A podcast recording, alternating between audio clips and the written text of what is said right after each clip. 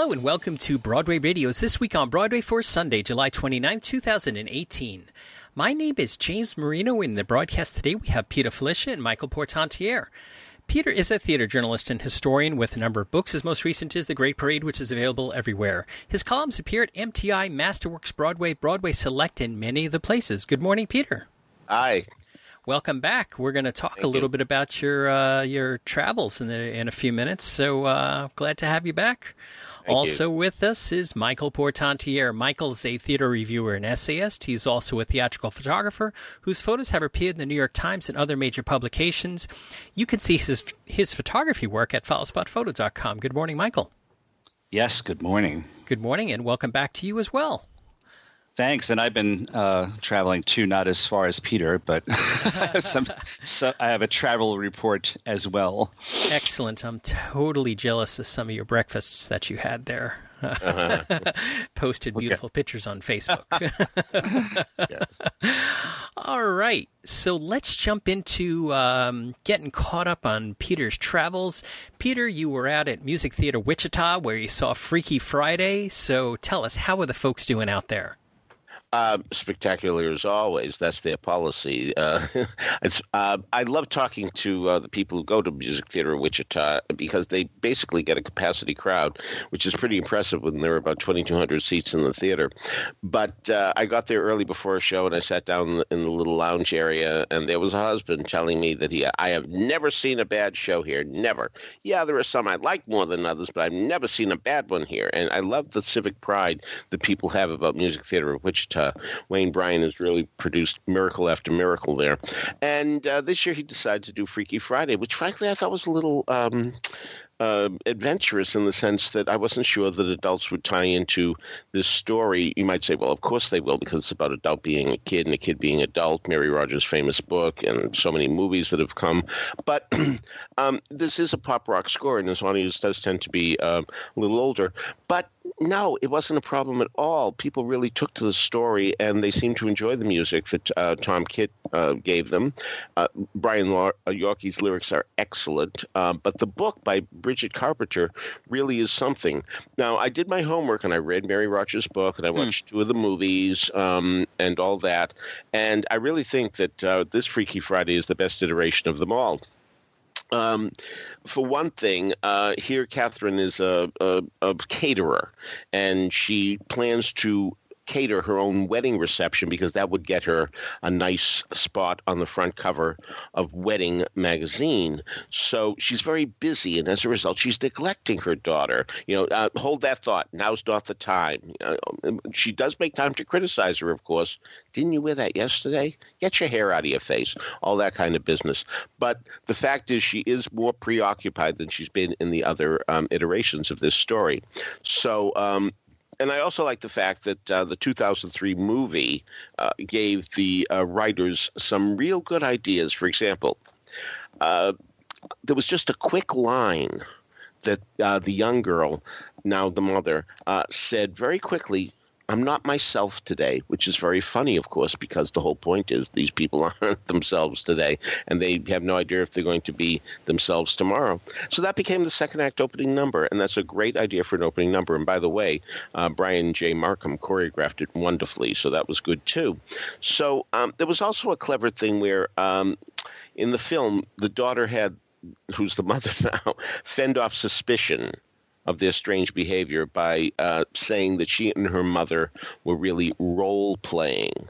Well, again, Bridget Carpenter ran with this and decided what she was going to do is take them into a school counselor's office. There was an appointment made because Ellie's been cutting classes, the young girl, and so uh, there has to be a, a conference with the guidance counselor and the teachers.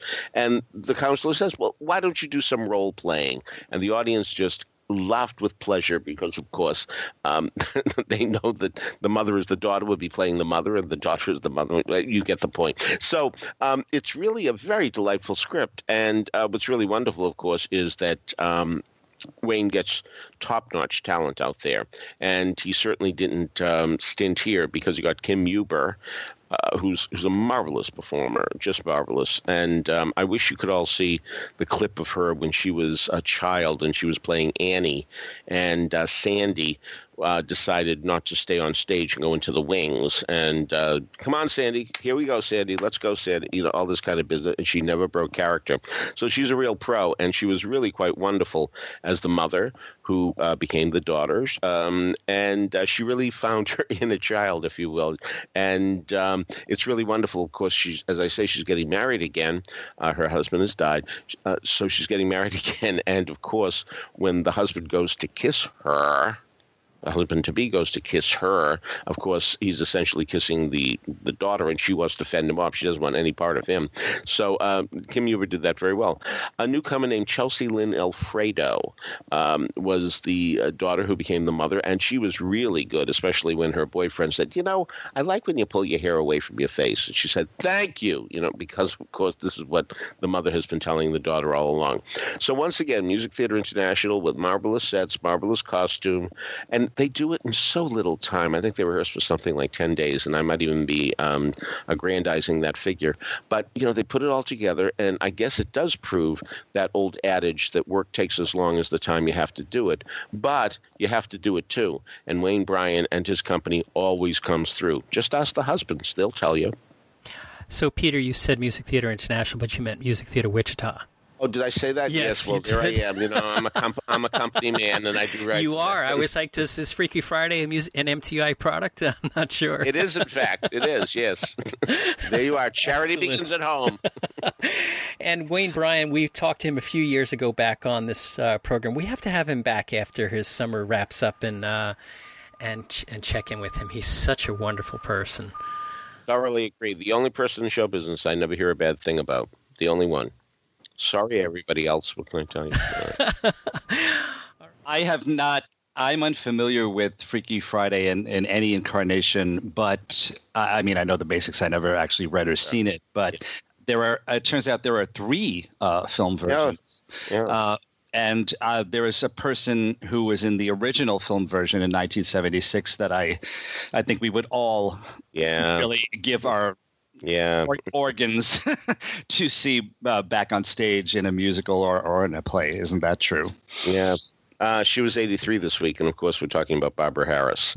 So um, she was the first one to play in the movie. You know, I think I even heard there were four movies, um, like a TV movie. Too. I don't know, but uh, anyway, it's certainly a story that um, has had legs, and um, Mary Rodgers had to be very proud of it during her lifetime that it did so well. Uh, uh, 1976 film was the first one with Barbara Harris and Jodie Foster, right. and uh, 1995 TV film, as you mentioned, with Shelley Long and Gabby Hoffman, and then 2003 um, with Heather Hatch and Leslie Dixon. Okay. However, on August 10th, you're actually going to see a movie version of this musical if you tune on the Disney Channel. They've actually done a movie of this. Heidi, Heidi Blickenstaff is in it, I believe. Oh, that's uh, right. yeah, yeah, yeah. I've heard about this. Okay. Yeah, oh, so, so, then, all right. So then you're right. It, no, yeah, I know. But I, I, had forgotten the fourth one until you uh, started ticking them off. So uh, thank you for spurring my memory. Sure, sure. Yeah, I've seen all the promos that Heidi's been doing for this uh, coming up. So that's exciting. All mm-hmm. right, uh, Michael, you got yes. over to the Argyle Theater where you saw Hairspray. Uh, I talked about it a few weeks ago. So tell us about Hairspray. Well, the first uh, bit of news is that the theater itself is is really quite wonderful and lovely in the town of Babylon. I had I had previously been through through Babylon many times as far as changing trains, but I never I don't think I'd ever gotten into the town itself, and it's well, really very. Let me interrupt you for a second. For those of us who live here, yes. it's the village of Babylon. The town oh, of Babylon is a much much larger uh, footprint on. And so, what you did, you visited the village of Babylon, which the people that are in the village take. They they quickly correct you. You know, it's the uh, boat versus ship argument. well, I do apologize. I just don't want you to cross anybody because they won't give you the good scones. Nah. well, this this uh, is further uh, indication about how I never got off, but I know it's a major uh, transfer hub for the Long Island Railroad, uh, and so uh, that's what I meant when I when I've been through it uh, through the station at least. Uh, but this time we got off, and it's a lovely little town. And this theater is um, not is not much less than hundred years old, and it's been beautifully uh, refurbished. And uh, it's now I think it's going to be uh, a major part of the the the the theatrical life, well, well, the cultural life in in the area. I certainly hope so. Um, we spoke with the artistic director. Uh, Evan Pappas a couple of weeks ago, and he, uh, you know, I, I, think he has great plans for it, and they have um, really good stuff uh, that they're that they're planning to do. But Hairspray, this is their second show. They they opened with Guys and Dolls, and they're, they're doing Hairspray, and it really was a very very strong production across the board. Um, for a, a, company on its uh, uh second outing, uh, uh, we were so impressed in terms of the production values and the costuming and uh, the professionalism of the whole the whole event. Um, and then as I said, that just the uh, the, the, casting across the board because sometimes in uh, productions like this you might get one or two people at least who, who are not quite up for it. But um, but this was not the case here. There was really really really well done. And the, this uh, father and son team that own uh, and run the theater mark and dylan perlman they really are putting uh, all of their enthusiasm and efforts into it. We met Dylan, uh, the son. He was there, and we spoke with him, and he uh, talked about how this has been a dream of long standing that they've put together. Um, and I, uh, you know, it's it's just so heartwarming to have something like like this open up. They uh, they have uh, coming up. Peter and the Star Catcher is in September, October. Then Hunchback of Notre Dame. Then Spring Awakening, which sounds like such an interesting choice. Uh, very different from the other shows, and the producers will be their uh, uh, their spring show next year. But this one, as I say, uh, it's only actually um, it, it, this particular show has only four. Um, equity people in it. Uh, it's let's see, Motormouth Maybelle is played by Inga Ballard, uh, the dance captain Ashley Gale Munzik, then. Uh, Will, Wilbur Turnblad is John Salvatore, and Edna is Jason Simon. Uh, oh, also, um, let's see. Uh, the assistant stage manager is Equity, and uh, so it's not a large uh, percentage of the ca- uh, cast and company in this case, but regardless, they were all really just top top notch, and the uh, venue itself, in terms of the, the everything, the sight lines and the way it's been renovated, is really wonderful. And uh, Hairspray, I think.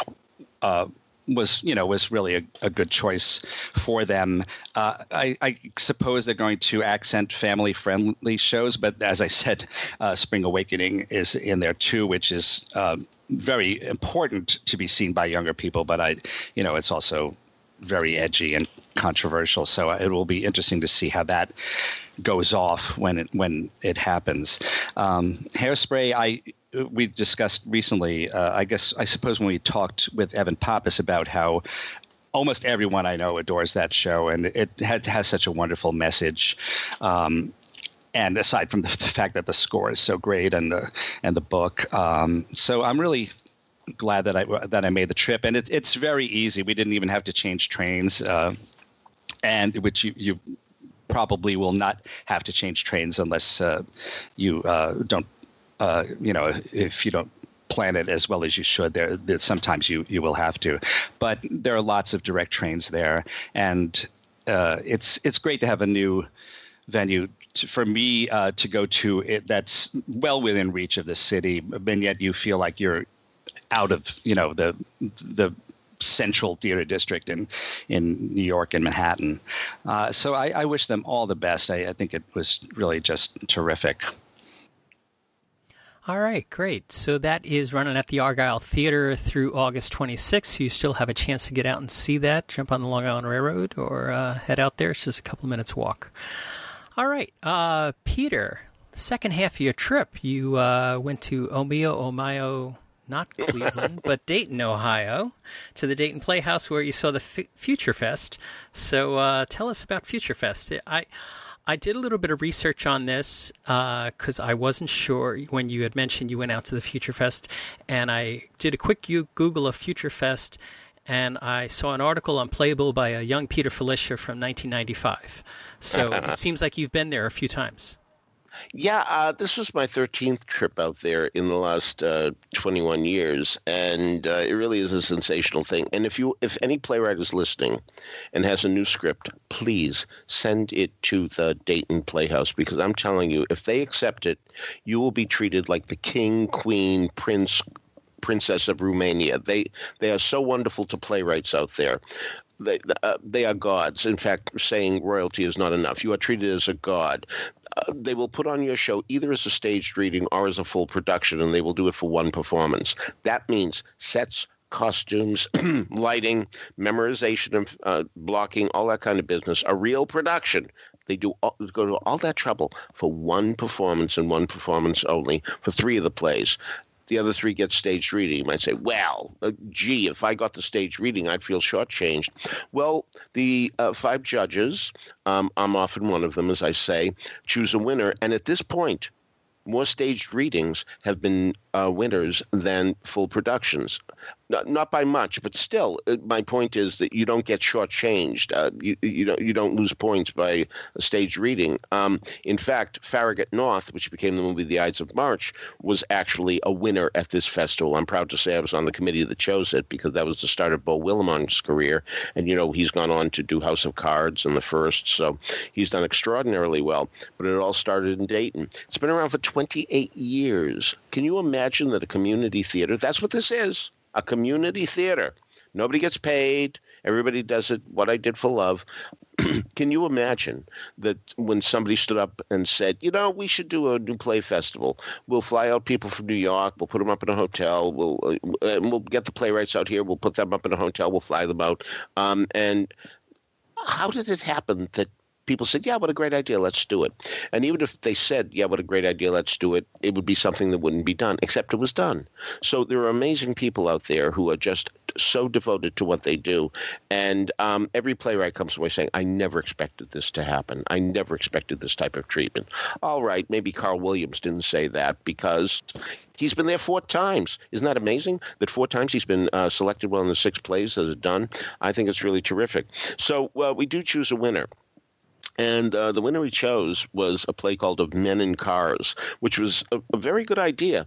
Uh, Jim Geoghan wrote it. Uh, he also wrote the off Broadway hit of Only Kidding, which was done in the 90s. Ran a long time, more than 500 performances.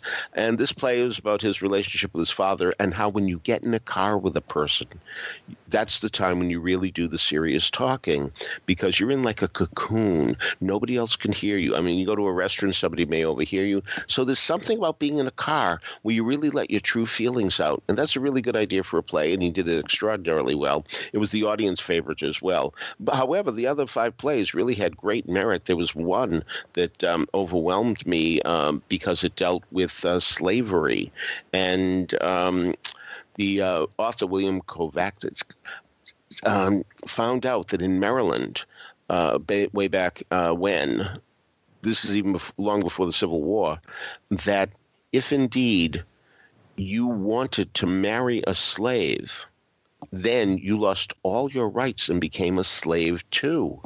Now, um, this is a part of history I didn't know. Maybe all of you out there say, of course, yeah, we heard that, but I never heard that at all. And um, so as a result, Fetters, which is the name of the play, really pointed out this terrible thing in in um, American history. So, so a lot of good work out there, really terrific stuff. And I thought it was the best um, collection of six plays that I've seen in the 13 times I've been out there.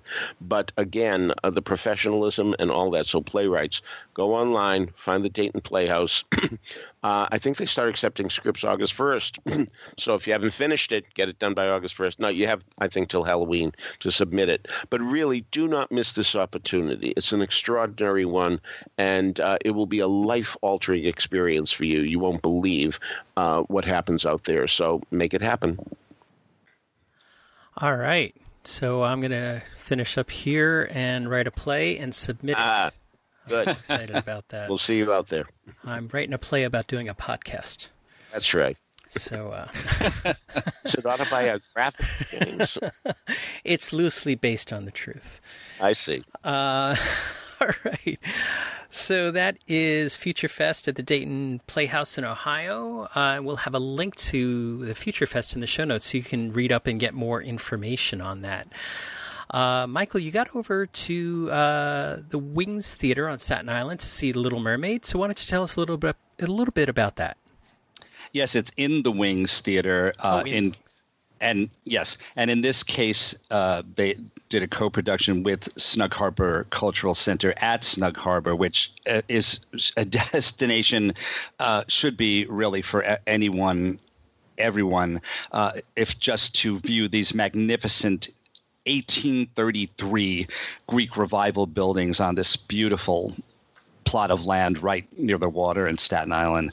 Uh, it uh, over it used to be a home for quote unquote decrepit sailors, uh, and then that. Uh, it closed in that capacity many, many years ago, and over the past several decades, it's been reworked as a cultural center. Um, there hasn't always been a lot of money to put towards that, but but in more recent years, it seems like they're really they're finding the funding and and sprucing up the old buildings. Uh, this production of The Little Mermaid was done in the concert hall, which uh, really is something to see. Uh, I think it's only about 600 seats, uh, but it looks like a lot more when you go in there. Um, and this production is, I, I would say, community theater at its highest level. I, I've talked about seeing shows on Staten Island before uh, and places like that. And what often happens if is if you see a small, relatively small cast show, uh, you're likely to see something really wonderful because they get the the best people, and um, then they do a really good job if you have a good director. Um, the larger productions tend um, to be more spotty because uh, it's you know harder to come up with 30 people who who are all up to it. Since we're talking again about uh, uh, almost in every case, non professionals, just people who love to do this but do not do it for a living. Uh, but this show, um, directed by Craig Kwasnicki, who's a friend of mine, and choreographed by Tanya Glassman, uh, musical director uh, Michael Pinto. This was a really, really good production of The Little Mermaid. Music by Alan Menken, lyrics by Howard Ashman and Glenn Slater, book by Doug Wright. Um, I should mention now, this is the I guess the revised version of The Little Mermaid. After it was sort of a flop on Broadway, it was reworked to a certain extent. I then saw uh, the reworked version at Paper Mill Playhouse, and there are uh, some noticeable differences, notable differences from the original, including a, a new first song for the character of Ursula. Uh, but I think uh, I've thought from the beginning that this uh, in terms of the text and the score, is a very well done stage adaptation of the original animated movie. Um, almost all of the new songs are are uh, at least. Uh, well, at least passable, but three or four of them I think are really terrific. Um, they were able to beef up the character of Eric the prince who does not sing at all in the movie, and he has some wonderful material to sing.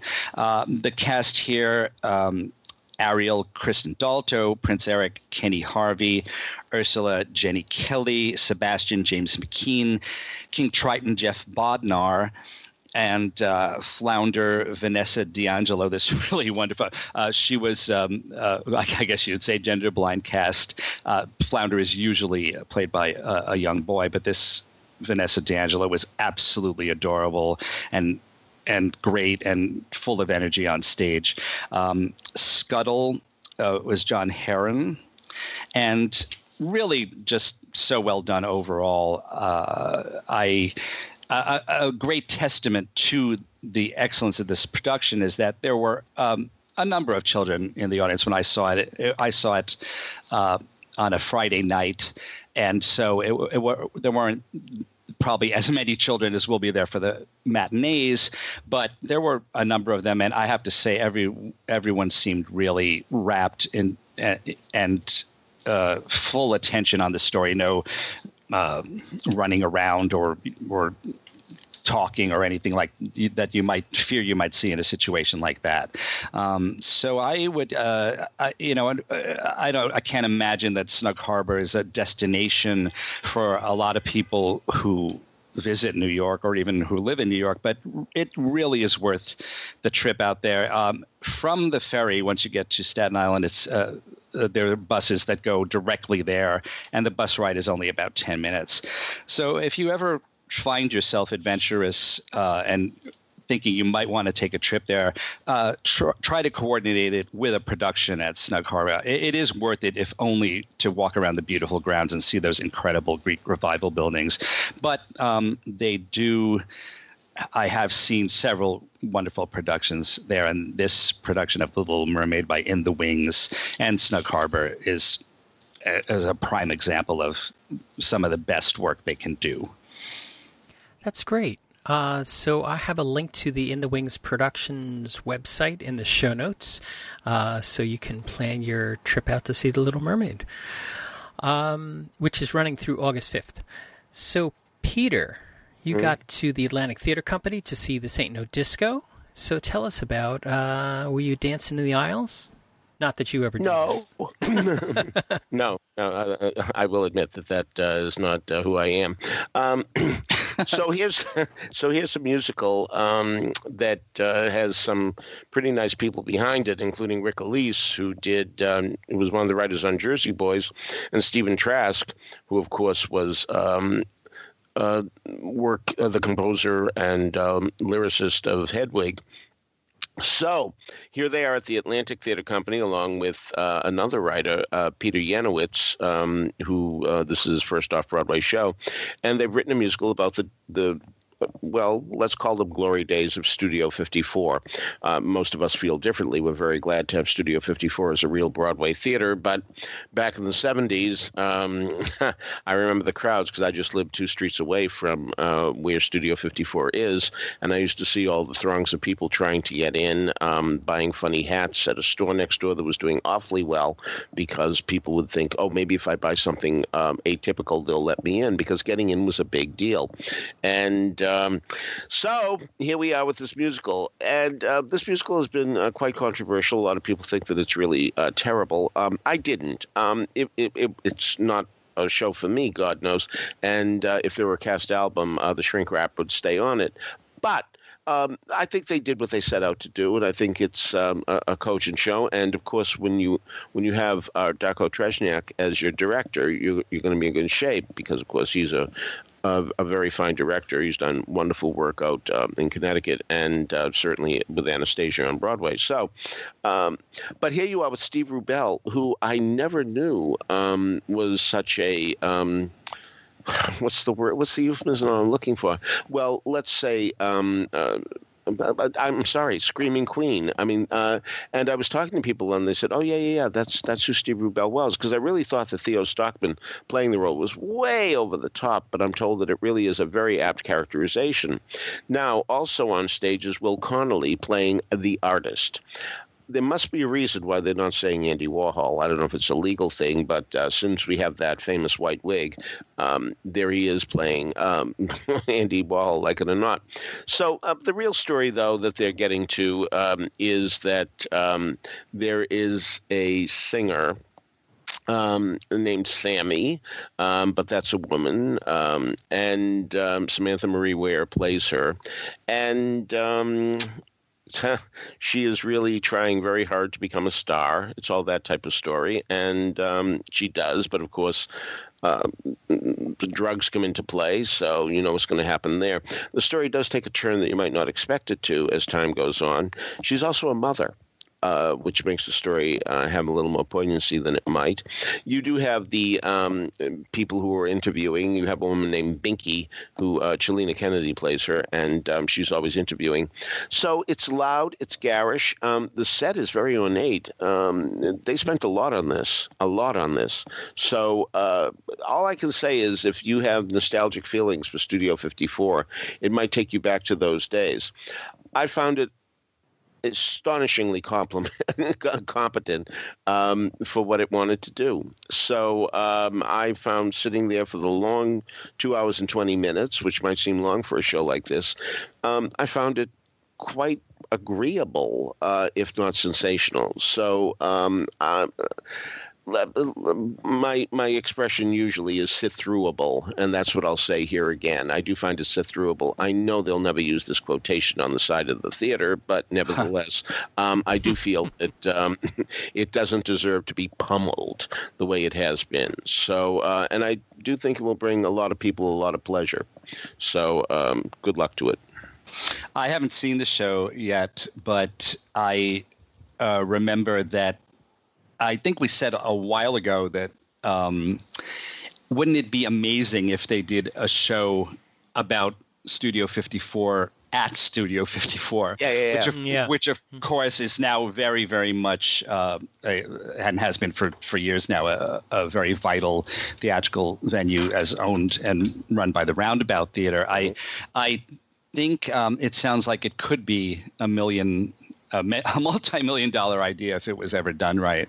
Uh, but I, I, guess also it it is easy to go wrong with uh, with something based on that time because it's I, I, imagine it's quite difficult to get the get the uh, tone right and the and the sense of that incredible world uh, that nightlife world. There was a, a 1998 movie called 54 which uh, I overall I think got horrible reviews and uh, is not that well remembered by most people.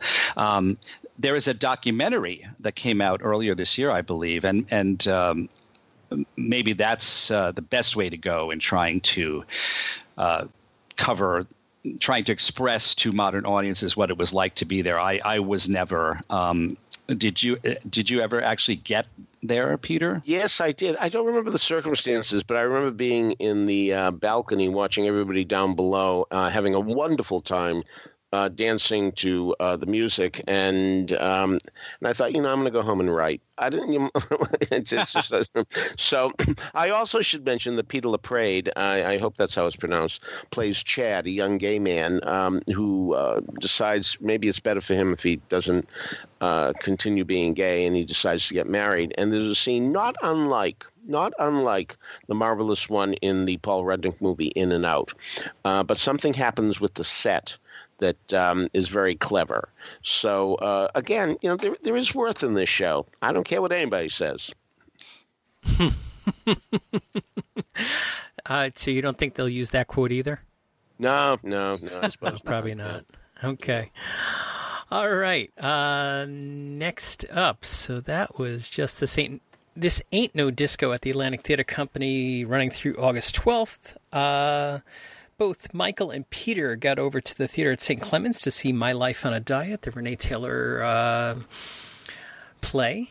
Uh, I almost said musical. It's not a musical, is it? Nope. No, it's nope. a play. So, uh, Michael, why don't you start off with My Life on a Diet? This is a really delightful uh, one woman show, although I guess uh, to all intents and purposes it should be considered a two person show. Uh, the star is Renee Taylor, uh, but the play was written by her and her longtime, uh, not not long deceased husband Joseph Bologna. They were a writing and performing team for decades, and uh, they're responsible for such things as Lovers and Other Strangers. Uh, Renee Taylor is perhaps most famous to many people as the title character's mother on the TV show The Nanny. Uh, she went into that. I think it was originally planned to be. Um, maybe uh, one or two episodes, and she wound up. The audience loved her so much that she um, she wound up being in it for years, and she is very very charming and funny and uh, narrating the uh, her life on a on a diet, which is a the, the also the title of a book a memoir that she wrote many years ago. Uh, it seems like she was very very much in love with her husband and misses him greatly. But this is about their work together. It, it doesn't it actually deal with his death. Um, it's just about the many collaborations they had in, in uh, uh, live theater and television and film film. She is quite a character, Renee, and uh, this production was directed by Joe Bologna, who, as I said, uh, is recently deceased, uh, not that long ago. Uh, I'm glad that she came to do the show here in New York. Uh, she's been doing it elsewhere, uh, including on the West Coast, um, but she brought, has brought it to St. Clements, and it's uh, really it's got copious footage, clips, and, and, and still photos from both of their careers. And I, I think you'll find it both extremely funny and very, very touching, uh, especially when she talks about how they initially met, which is a wonderful story, and and how uh, maybe it looked like they were not going to be together, but then they were, and for for for many many years. Um, so I, I would I would head down to the theater at St. Clements if you can and, and catch Renee Taylor because um, she she's a one of a kind and this is uh, the kind of show that uh, is a you know a, a, model example of of its genre genre. I uh, you should know um, Renee broke her, her foot not long ago, so she uh, there's not, not a lot of movement in this play, she comes out, she walks out, and then she sits at a desk and, and talks basically for an hour and a half and shows clips and uh, regales the audience. Uh, she also does use, uh, for what it's worth, a uh, uh, there's, I think, a laptop on the desk that's some, ha, somewhat disguised, but she does refer to that occasionally, and it's certainly understandable considering uh, her age and the amount of material that she's going through. Um, I, I really, really enjoyed it and I definitely think it's worth the trip. There's a lot of breaking feet going around Broadway these days. Uh, Jim oh. Parsons and the boys in the band. Oh uh, yeah, yeah. The uh, the woman who's in Once on This Island, her name escapes me right now. Uh, Hailey. Hailey, uh, Hailey uh, Kilgore bro- yeah. broke his foot, broke her foot as well. there's a lot going around there. We have mm. to hmm. be cognizant of this. So, Peter, you also saw it. So, what did you think of of the show? Well, um, last night I saw it, and she had um, some sort of uh, cast type thing on her mm. arm. So um, I, her I, arm. Yeah. Oh. oh. yeah, on her right arm. Um, so uh, I, I, I don't know if she injured herself yet again, um, but uh, but nevertheless, okay. Um, yeah, I thought the show was extraordinarily funny. Um, I probably laughed harder at this show and longer at this show and more often at this show than I have in all the comedies of this new century. So it really is astonishingly funny. That said, you do have to realize that this is a woman who will be referring to her laptop quite a bit during the show, quite a bit. So don't expect a truly, truly, truly polished performance. Now, again, she might have been off last night. Maybe this injury just happened yesterday. I don't know. But um, you will laugh a good deal. A good deal. Uh, or, uh, well, at least you will if you have my sensibility. Um, I can't say for sure. But the anecdotes uh, from a career and um, and the clips are really quite wonderful. The clips themselves are hilarious um, much of the time because many of the clips refer to the diets that she has either tried or heard about or invented. Frankly, I imagine, and and they're very funny as well. I was a little surprised that we didn't see the clip of her in the movie of the producers yeah. because she um, she plays Ava Braun in that movie, and um, I thought for sure we'd see that since there are so many clips of uh, her and the Dinah Shore show and uh, clips from her early movies movies, films that I never heard of. Did you, Michael? Any of those? they no. have such they have no. such lurid titles too. Uh, so so anyway, the script, the play's the thing. Yeah, um, more than the performance. Uh, so keep that in mind. Uh, and uh, let's hope that um, Renee Taylor's worst days are behind her as as a performer in this show that I happened to see a performance where she just uh, either was tired, wasn't up to it, or injured. So it's not polished, but um, still go yeah. anyway. yeah, I mean, uh, thanks for for uh, clarifying that. I uh, I was a little surprised because she, as I say, she's been doing this for quite some time, but I understand that she uh, still making changes. So in that sense, ah, it's you know it, you know it's admirable ah. that, that she okay. is, I guess, yep. Yep. as to what's working and what isn't. Um, but she uh, and then I think uh, yeah, I mean, maybe being injured kind of shook her up a little bit.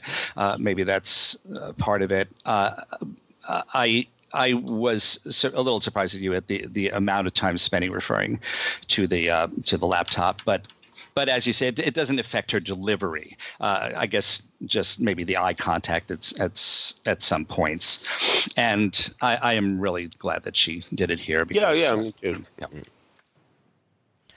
All right.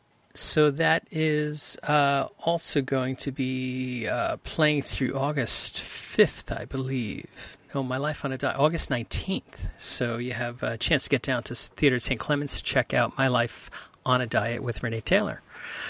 Um, the other day, I got a chance to uh, see on a clear day you can see forever. Michael and Peter already already uh, spoke about it, and actually Jan Simpson also also spoke about it. So let me just uh, weigh in here by saying that uh, I really enjoyed this production, and I didn't seem to have issues with uh, Melissa Errico or uh, anybody else that is in it. Steve Bogardus is now in. Uh, in the role through August 8th, uh, and he is departing the production to go do something else. But the production was extended to September 6th, so Ben Davis is going to be taken over. So I really uh, enjoyed this production. I love the small, intimate feeling of the Irish Reps uh, of theater, and um, and this is a, well staged. And the best part about it was was uh, uh, one of the best parts about it was is being able to hear the actors without amplification. It's such a great little space there uh, for a small, intimate show. Uh, and so, if you get a chance, go out, and it's been extended and doing well. It's going through September 6th.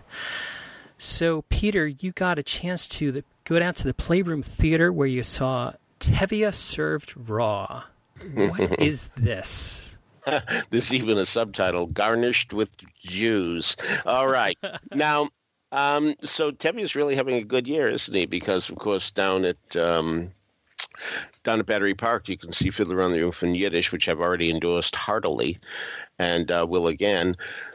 But uh, here we are uh, uptown on 46th Street in a tiny space called the Playroom, which is actually in an office building. So uh, you won't see much of a marquee outside. But uh, once you get to the eighth floor, I think it's the eighth floor, you will um, be able to go into this tiny, tiny theater, which probably has about 50, 60 seats, and watch um, three performers do extraordinarily well by speaking in Yiddish. Um, uh, Allen uh, Lewis Rickman, whose name is Allen Lewis Rickman, because of course there was an actor named Alan Rickman, uh, who was quite popular. Uh, Allen, by the way, in Tevye spells his name A L L E N. Still, um, he added the Lewis so there'd be no mistaking uh, who was uh, performing. Uh, is a big fan of Yiddish theater, and he's the one who really put this together. And under the circumstances, you're not surprised that somebody with the last name of Rickman is doing awfully well by this. Um, you wouldn't be surprised that a woman named Yelena Shmulenson uh, would be um, adept at uh, speaking Yiddish as well. But uh, Shane he's an Episcopalian, in fact, but uh, he has a real uh, uh, affinity for the Yiddish language and uh, does it very well. So much of the show is actually in Yiddish with super titles. And what you have here are, are many of the Shalom Aleichem stories that you either know from Fiddler on the Roof, but it's more authentic to what Shalom Aleichem had written. As the, the main one is the one between Chava and Tevye. Now, Chava, you may recall, is the one who uh, ran off with a, Gentile, which um, certainly brought no pleasure to the family. But um, this is a version of it. I'm not going to say how because I want you to go see it, and it's there till August 14th. But it's uh, you'll see that's the value of it. You see the differences between uh, what happened in Fiddler and what happens here, and um, the differences are small and yet very weighty. So, so that's really uh, very, very fine. Um, I think that uh, there's a skit called "Strange Jews on a Train," and um, that's where um, Mr. Baker and Ms. Shmulenson uh, are, are, um, are, literally on a train, and uh, it's not like Hitchcock strangers on a train. They just gossip you know, about what's going on in their uh, where they live. And um, so there's Allen Rickman, uh, Allen Lewis Rickman, in between them. He stands between them and he just uh, translates what they're actually saying. And I'll tell you, their their observations are just so wonderful. And uh, you'll relate to some of them, and you won't relate to some of them at all. But uh, both of them will bring you a good deal of pleasure.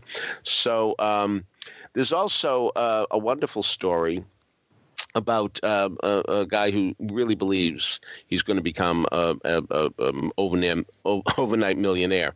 So uh, again, uh, we have Allen Lewis Rickman translating is what's going on here, but uh, it's a whole bunch of letters that he sends out. And here's a guy who really, really believes in himself, and uh, we believe less and less of him as the the um, letters go on. So a charming evening. Not a long evening, uh, less than 90 minutes, no intermission, but really charming. And uh, Allen Lewis Rickman is an actor I've admired for a long time. I saw him a lot uh, when I was reviewing in Jersey, and um, he gave tremendous performances here, there, and everywhere around the state. And I'm very glad to have him here in New York uh, and doing such exemplary work. Okay, just as uh, Peter mentioned before, he gave a review of the uh, folks Bene Bene? Bene? What Benna. Benna. Doesn't look it. Folks Benna, Benna yeah. Fiddler on the Roof in Yiddish. And Michael, you got a chance to see this, and it's uh, become a very popular hot ticket. So tell us, uh, how was uh, the show down at the Museum of Jewish Heritage? Oh, well, it's every ounce of popularity is deserved. And thank you both for attempting to pronounce that that word because I've heard different people insist on different pronunciations. So I I will uh, leave it to the experts. Um, this is uh, uh I cannot uh, say enough to add to Peter's superlatives. This is you know you you you see things and you want to try to communicate exactly how wonderful they are and uh, but you don't want to do that you don't want to say too often that this is one of the greatest things you've ever seen in your life, because then I, I guess that becomes less potent. But I, I, have to tell you, in all honesty, this fits that category. This amazing production directed by Joel Grey, musical staging choreography by Stas Kmiec. Uh, at the National Yiddish Theater uh, Folksbiene, or what Bena, whatever production at the uh, Museum of Jew- Jewish Heritage down at Battery Park, um, uh, using a Yiddish translation that I believe dates from 1965, uh, translation by Shraga Friedman. I had, uh, and I think I may still have copied onto a cassette, uh, the original Yiddish cast recording from that era. Uh, I am hearing some rumors. I hope they're true that this current production may be recorded, and I hope that's true. It would, it would be even better if there's a video version of it because it's just the authenticity of it is so overwhelming and having the cast speak in Yiddish with with uh, super titles uh, on either side of the stage, it just adds um, a whole nother level to the drama and the humor of the show, both of which are abundant. Uh, I think that uh, now, of course, none of that would matter if the direction and the cast were were not so incredibly top notch, but they they absolutely are. And I think that Steven Skybell and the rest of the company, uh, Steven Skybell is Tevye, the rest of the company, uh, uh, to to a man and a woman are uh, perfect for their roles. Uh, the production is very simple, but I think all the more effective for that reason. Scenic design by Beowulf Boritt, costumes designed by Ann Hould Ward, lighting designed by Peter Kaczorowski, sound designed by Dan Moses Schreier. So this is an A-list team we're talking about. Uh, I think they they really put the effort and the money into this production. Uh, the National Yiddish Theater did, and. Uh, it uh, it's billed uh, original New York, New York stage production directed and choreographed choreographed by Jerome Robbins.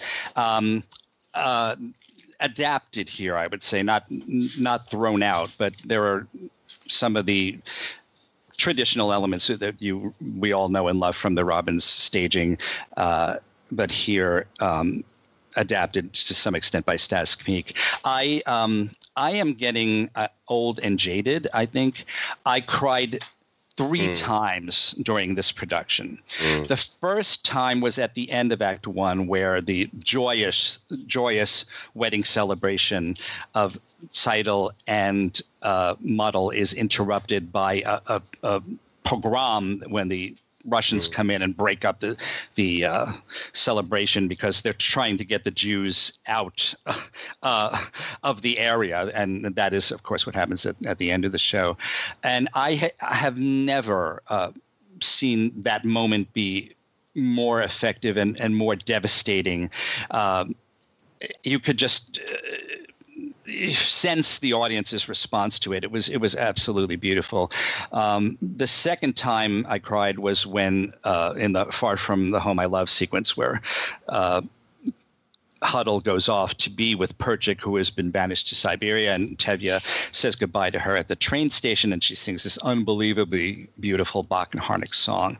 Um, and then the, the, third time was at the end, where the villagers uh, take leave of each other and Anatevka on their way to various places. Some of them are coming to America, uh, some are going to Jerusalem. They, uh, regardless, they have to get out. They're being thrown out of their homes just because of their religion, basically. Uh, and the the these, uh, you know, all of these divisions that people create uh, to hate other people who are not exactly like them. Um, Fiddler is is a masterwork. This is the best production of it that I've ever seen. Uh, granted, the last two Broadway ones to me were were were seriously seriously flawed. Um, I saw one uh, years earlier uh, on Broadway. Uh, it was a Broadway a revival with Herschel Bernardi, and I think that was at City Center. That that was the previous best one I had seen, but that one suffered from being in a too large a space. This one had everything going for it: the intimacy of the space, the uh, amazing excellence of the cast, and the direction and the staging, uh, and it seemed like I had the feeling that I will never ever see it done better or even as well as this production. It has been extended. If there's any way you can get down there um, and get a ticket, I would advise you to do so. It um, they uh, getting in is made a little more difficult by the fact that it's not a full week of performances every week. So make sure you check their calendar and, and see. They have to avoid performing on the Sabbath uh, for one thing, and, and so that makes it uh, more challenging. But it's it, it's so so so worth it. I I, I when Peter uh, praised it to the extent that he did, I thought, mm, this this sounds like I, have got to get there, and and I completely agree with everything he said. It was it's really a theatrical miracle. There's the song "Miracle of Miracles" in the show, and I think that that could certainly be used and could be used as a as a plug for this production. Yeah, the thing is, uh, so many people I've talked to say, you know, I've seen Fiddler. I don't need to see it again. You know, and and I understand that point of view totally. Uh, but this is just such a new version um, that it, it demands to be seen. So uh, so if if you've been casual about it, um, don't be so casual. That's what everybody's saying, and this is why there must be something to it. Uh, must be something to it. Uh, so that's exciting. Broadway's pretty Broadway's pretty quiet right now, although we've just had um, uh, or about to have a couple of openings. But this is a perfect time um, to get to off Broadway and off off Broadway and other venues, um, because one of the other uh, most recent hits is Carmen Jones mm. down at uh, you know down at CSC. Uh, so yeah, th- this is a good time when you think, oh, you know, well maybe um, and you know, uh, we, you know, people try to get away during the summer, and but you know, you're going to be in town during the week probably. um, this is one to catch during the week. Well, the other thing too is our uh, faithful listener Debbie Schrager wanted to go see Carmen Jones, and uh, she had a real tough time getting a ticket. Luckily, she did get in, and she thought it was the sun and the moon, so that was really good. So the point is, it is doing business down there. So uh, if you do want to get a ticket, plan ahead. Yeah. Yes, I met up with Debbie last night after she saw the show. She was very lucky to get a rush ticket. She was absolutely thrilled. Mm-hmm. mm-hmm. All right. So, uh, uh, Fiddler, hard to get. Classic Stage Company, uh, also a hard ticket to get. But the uh, the Go Go's musical, not so hard to get Yeah. right now.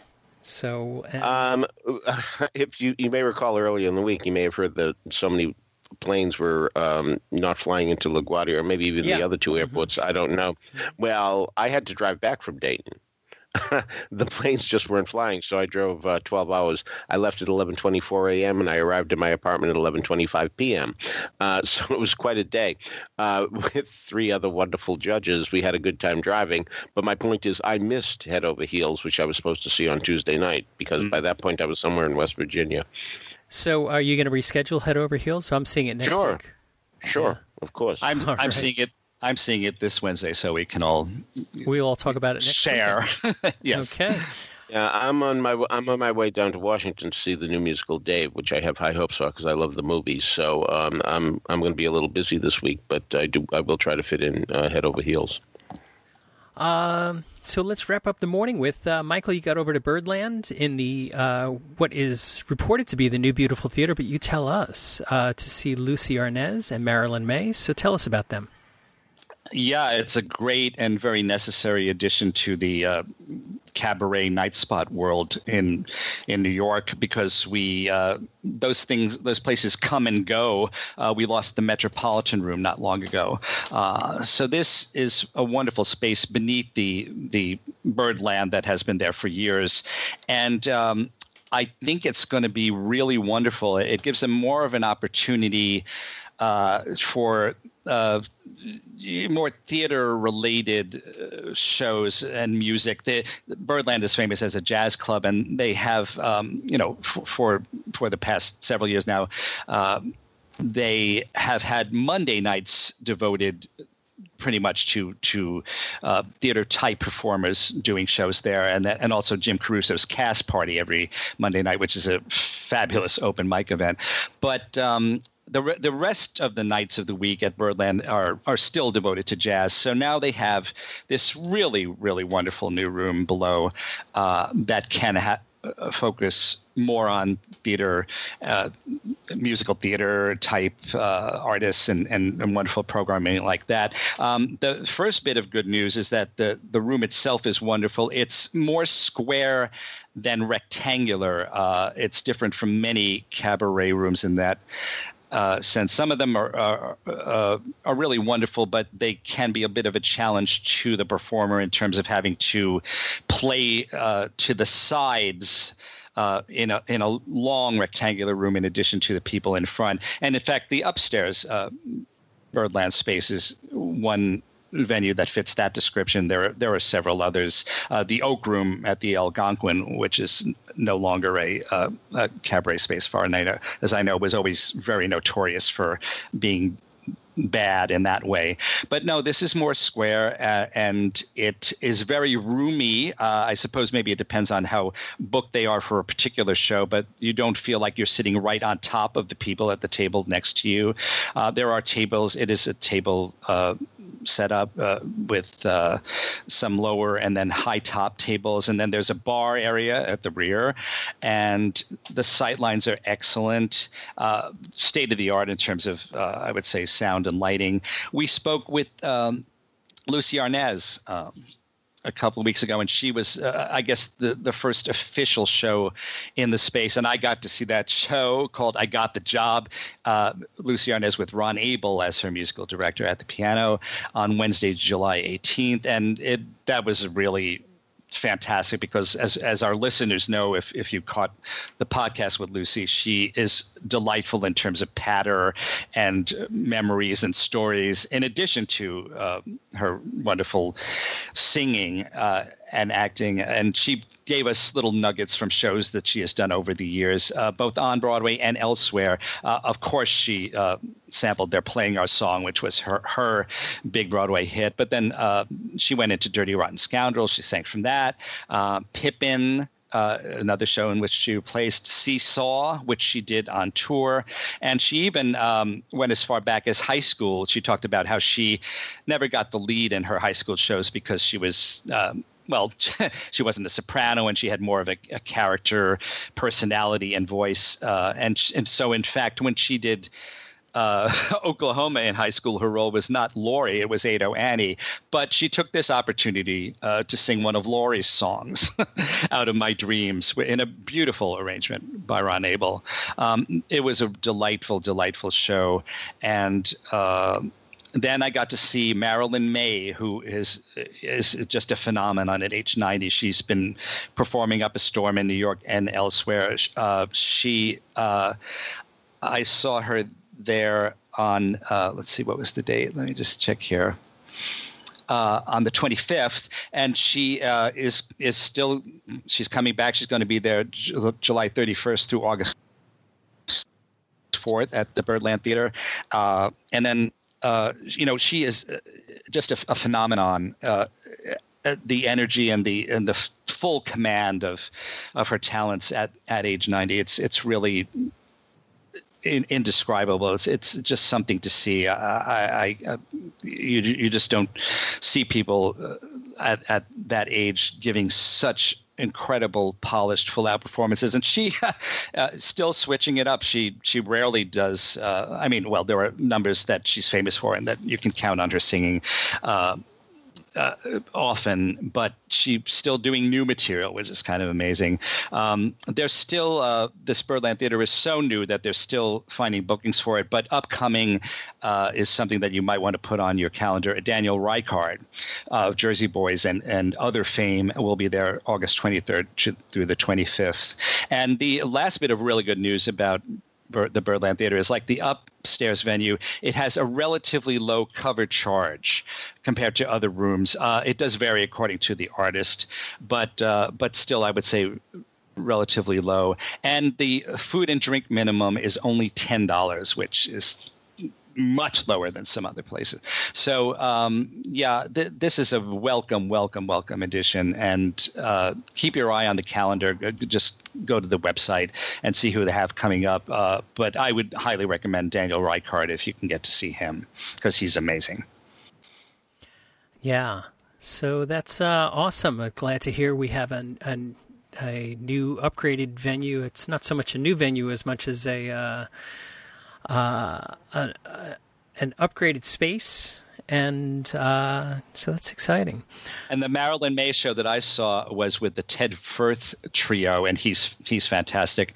But the shows coming up, uh, at least some of them, she's going to be with Billy Stritch at the piano. So uh, so you you know you uh, you may have missed her with Ted Firth, but Billy Stritch, uh, you know, is the the top echelon of of musical director pianist. So uh, you, if you can get there on the 31st or uh, thereafter, that would be a wonderful wonderful thing. All right. Before we wrap up for the day, I'd like to remind everybody that you can subscribe to these broadcasts by going to the front page of BroadwayRadio.com. There's a subscribe link. That way, each and every time we have a new episode of This Week on Broadway, it'll be automatically downloaded to Apple Podcasts for you.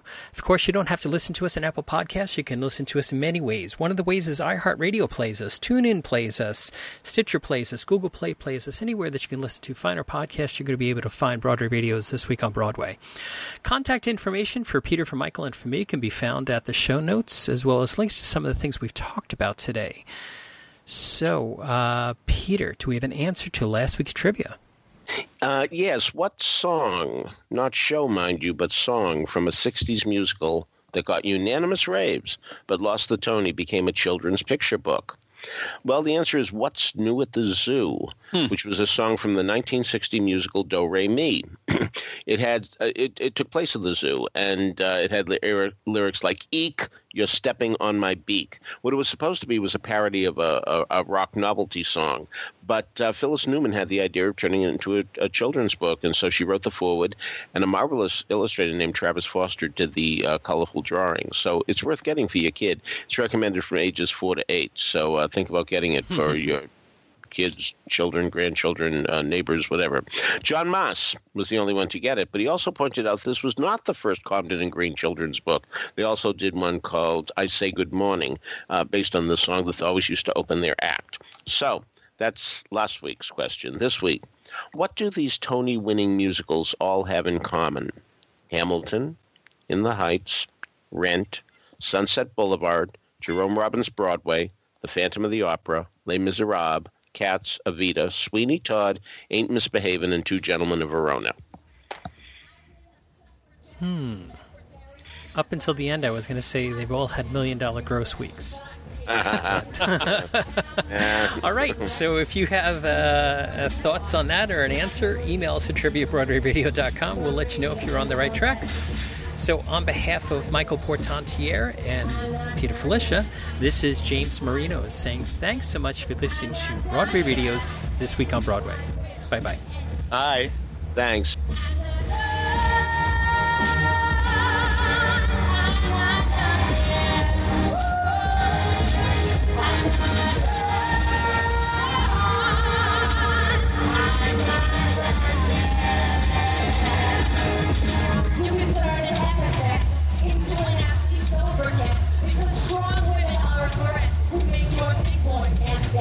So Stoner Camp. You know the alphabet starts with S.